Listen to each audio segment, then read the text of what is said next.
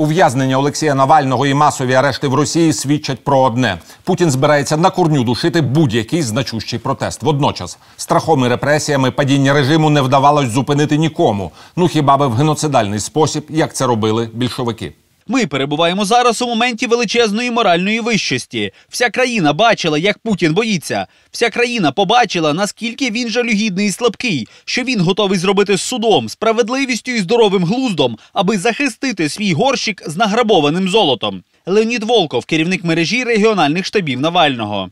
Про сталінізацію Росії, сценарій ентропії режиму і вірогідність падіння путінської системи російський публічний інтелектуал, діяч опозиції професор Андрій Зубов.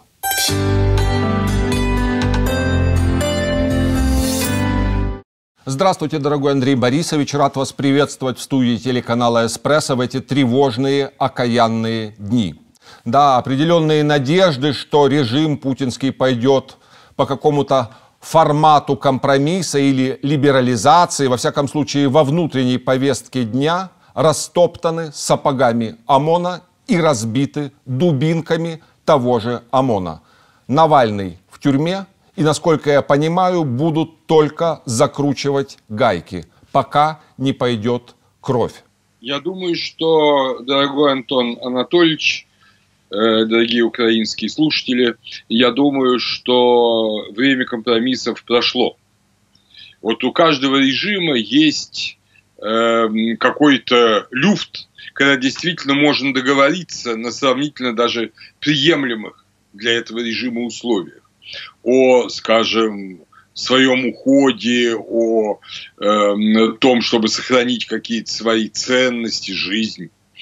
Вот именно когда произошел суд над Навальным, когда раз за разом 23-го, 31-го и потом в ночь со 2 на 3 февраля были разогнаны жесточайшими насилиями мирные протесты по всей России, когда, наконец, задержаны, среди которых практически у всех из нас есть близкие друзья, коллеги, дети друзей, вот когда их бросили в нечеловеческие условия, избивали, практически пытали, потому что содержание по 2 суток в холодных автозаках, без права пользования туалетом, без практически пищи, разумеется, это пытки, стопроцентные пытки, которые разрушают человеческое достоинство, имеют целью разрушить человеческое достоинство. Вот после всего этого, да, компромисса больше нет. Начался обратный отсчет. Теперь все зависит от того, как будет себя вести общество. Власть пошла уже настолько далеко, что, очевидно, как и в Беларуси, за все содеянное к сегодняшнему моменту ее ожидает, если она будет свергнута, суровая кара общества.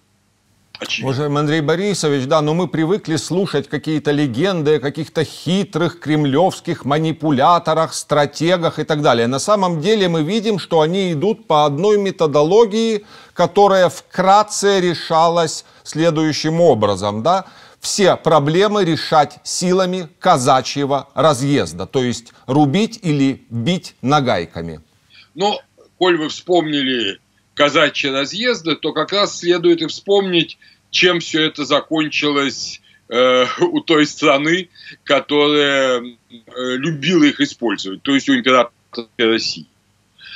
Казаки объявили себя самостийными государствами, республиками Дона, Кубани, Терека. Власть царская осталась без какой-либо поддержки. Императорский конвой, который был отобран поштучно из таких красавцев-бородачей, в том числе и казачий полк императорского конвоя, они первыми присягнули Временному правительству. Первыми. еще когда император не отрекся от престола.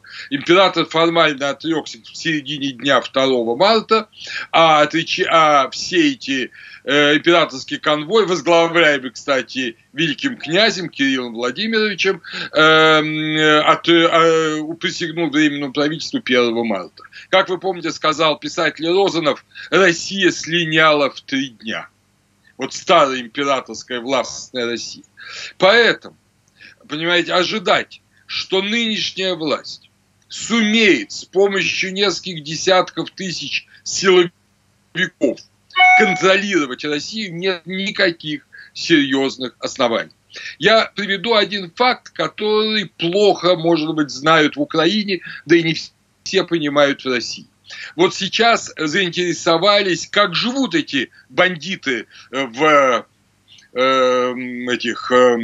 скафандрах, вот эти ОМОНовцы, росгвардейцы, космонавты, как их называют, сколько они получают, как их много. И вот оказалось, что на портале занятости очень много вакансий предлагает Росгвардия и ОМОН с окладом 50-80 тысяч рублей, то есть это где-то 750 или от 750 до 1000 долларов и больше 2000 вакансий. Значит, соответственно, люди не идут. Молодежь, которая после школы может просто ничего не знать, а только уметь дубасить дубинкой и пользоваться электрошокером, она предпочитает намного хуже оплачиваемые вакансии, там, скажем, преподавателей цифровых технологий и так далее, на которых огромный дефицит мест. Мест нет. А оклад 17 тысяч, а не 50, не 80. Люди не хотят идти в эти службы, несмотря на большие деньги. Вот это особенность сегодняшней России. Люди судят по делам. И эти последние события свели популярность Путина к минимуму, полному минимуму, которого никогда у этого режима не было и который, может быть, сравним только с популярностью Ельцина в последние месяцы его правления. Его можно сравнивать и с уровнем популярности Лукашенко, который также близок к нулю. Но Лукашенко сидит на путинских штыках. А Путин имеет, конечно же, не только штыки. Да, мы понимаем, что его злобное рычание в давосском формате означало то, что он начал угрожать цивилизованному миру, возможно, несанкционированными и несимметричными действиями. Даже не хочется гадать, куда именно может пойти его агрессивное ослепление, но он был весьма четок. Лукашенковский режим сохранился именно из-за того, что гигантская Россия поддерживала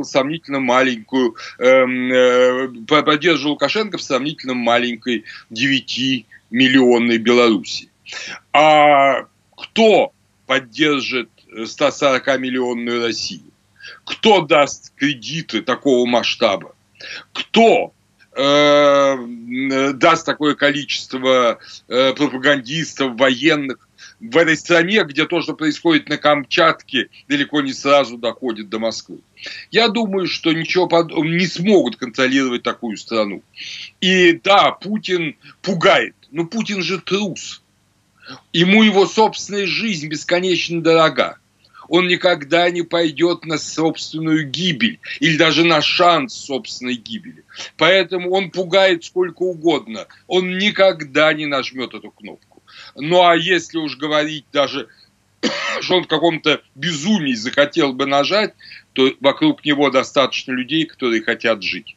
У нас есть много, у нас, историков, есть много аргументов в пользу того, что Сталину помогли умереть в 1953 году, именно потому, что он хотел, это наверняка, развязать Третью мировую войну. А вот не хотел ни Берия помирать, ни Маленков, ни Хрущёв. И эти еще больше не хотят, чем те. Поэтому, надо прямо сказать, слова эти Путина: вы пугаете, но нам не страшно. Уважаемый Андрей Борисович, но мы понимаем, что да, трус, отягощенный преступлениями и не видящий перед собой возможности вырваться, будет усугублять свой преступный путь. И сейчас Мы узнали о множестве преступлений, но у меня есть ощущение, что все будет много хуже. Да, конечно. И это, надо сказать, и будет побуждать людей, окружающих Путина, от него избавиться. Мне пришлось недавно написать, что он стал помехой буквально для всех. Его страхи, его желание держаться за власть мешает уже людям, которые его окружают. Может быть, только очень узкий круг его там друзей детства, типа Ротенберга, они понимают, что они без Путина ничто, и поэтому держатся за Путина как за свою судьбу. Но довольно широкий круг высших чиновников, даже ФСБ, даже ГРУ, они прекрасно понимают, что Путин им мешает жить, что они могут устроиться лучше. То же самое можно сказать про администрацию президента. Поэтому сейчас идут два встречных процесса. С одной стороны, народное возмущение, которое действительно стало народным. Понимаете, если 11 тысяч людей брошено в тюрьмы сейчас, то очевидно, что активный протест был в 20 раз больше. Значит, где-то там 250 тысяч. А за каждым активным протестантом стоит как минимум 5 людей, которые его поддерживают, и которые по тем или иным причинам не вышли на улицу. Ну, как, например, я, потому что я просто старый и нахожусь в изоляции. Насколько я понимаю, определенные несколько месяцев ближайшие Путин будет постоянно прикручивать и прикручивать. Да? То есть полицейский режим будет усиливаться, десакрализироваться в свое же время будет и путинская система, то есть сакральную личину уже не натянуть на волчье лицо или на волчью морду. И Путин не знает, и никто в его окружении не знает, никто из нас не знает, когда вот эти гайки на болтах, которые стягивают крышку и котел, когда с них сорвется резьба. Но то, что вы совершенно правильно, Антон Анатольевич, описали ситуацию, что произошло полное обрушение имиджа Путина. Масса людей, которые до этого относились к Путину скорее хорошо, хотя были чем-то недовольны, теперь относятся активно плохо. Это не значит, что они все очень любят Навального. Многие из них продолжают не любить Навального и даже продолжают его считать американским агентом, что, разумеется, полный идиотизм. Но при этом они уже и Путину не верят совершенно. Все. Произошло дезиллюжн. А вы понимаете, что для диктатора самое главное, вот он говорит своим приближенным, меня не будет, и никто больше за вас не пойдет. Потому что меня любят, а не вас. А вас никто не знает. А вот теперь ясно, что его уже никто не любит. И таким образом, когда сорвет эту резьбу, мы не знаем. Но то, что с каждым днем это ближе и ближе, это факт. По правде сказать, такое ускорение событий заставляет меня предполагать довольно быстрое их развитие. Быстрое. Я думаю, что вот февраль, март будут месяцами очень быстрого развития событий в России.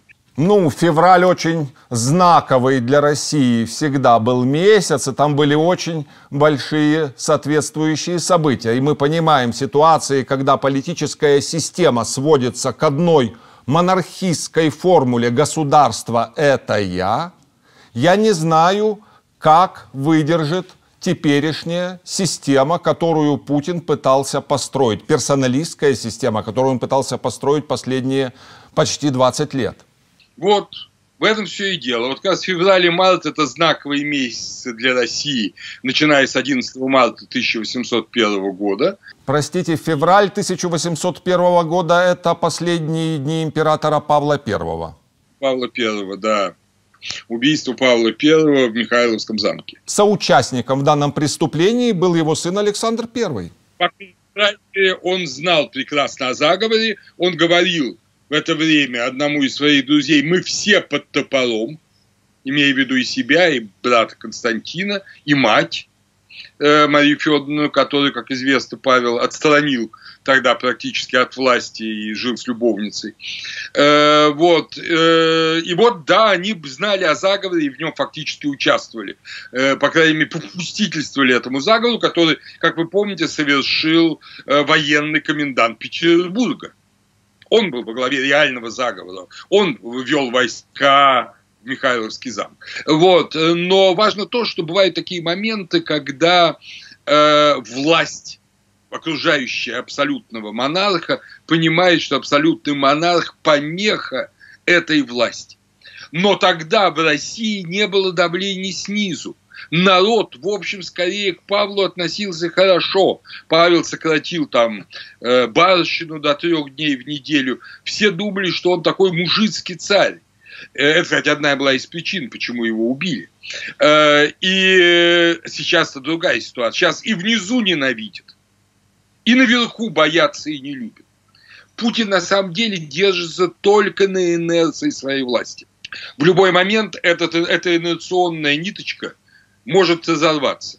Да, и тогда эти десятки тысяч космонавтов снимут свои шлемы и с такой же радостью уйдут в частную жизнь, потому что они, конечно же, избивают ребят на улицах не потому, что они их лично ненавидят.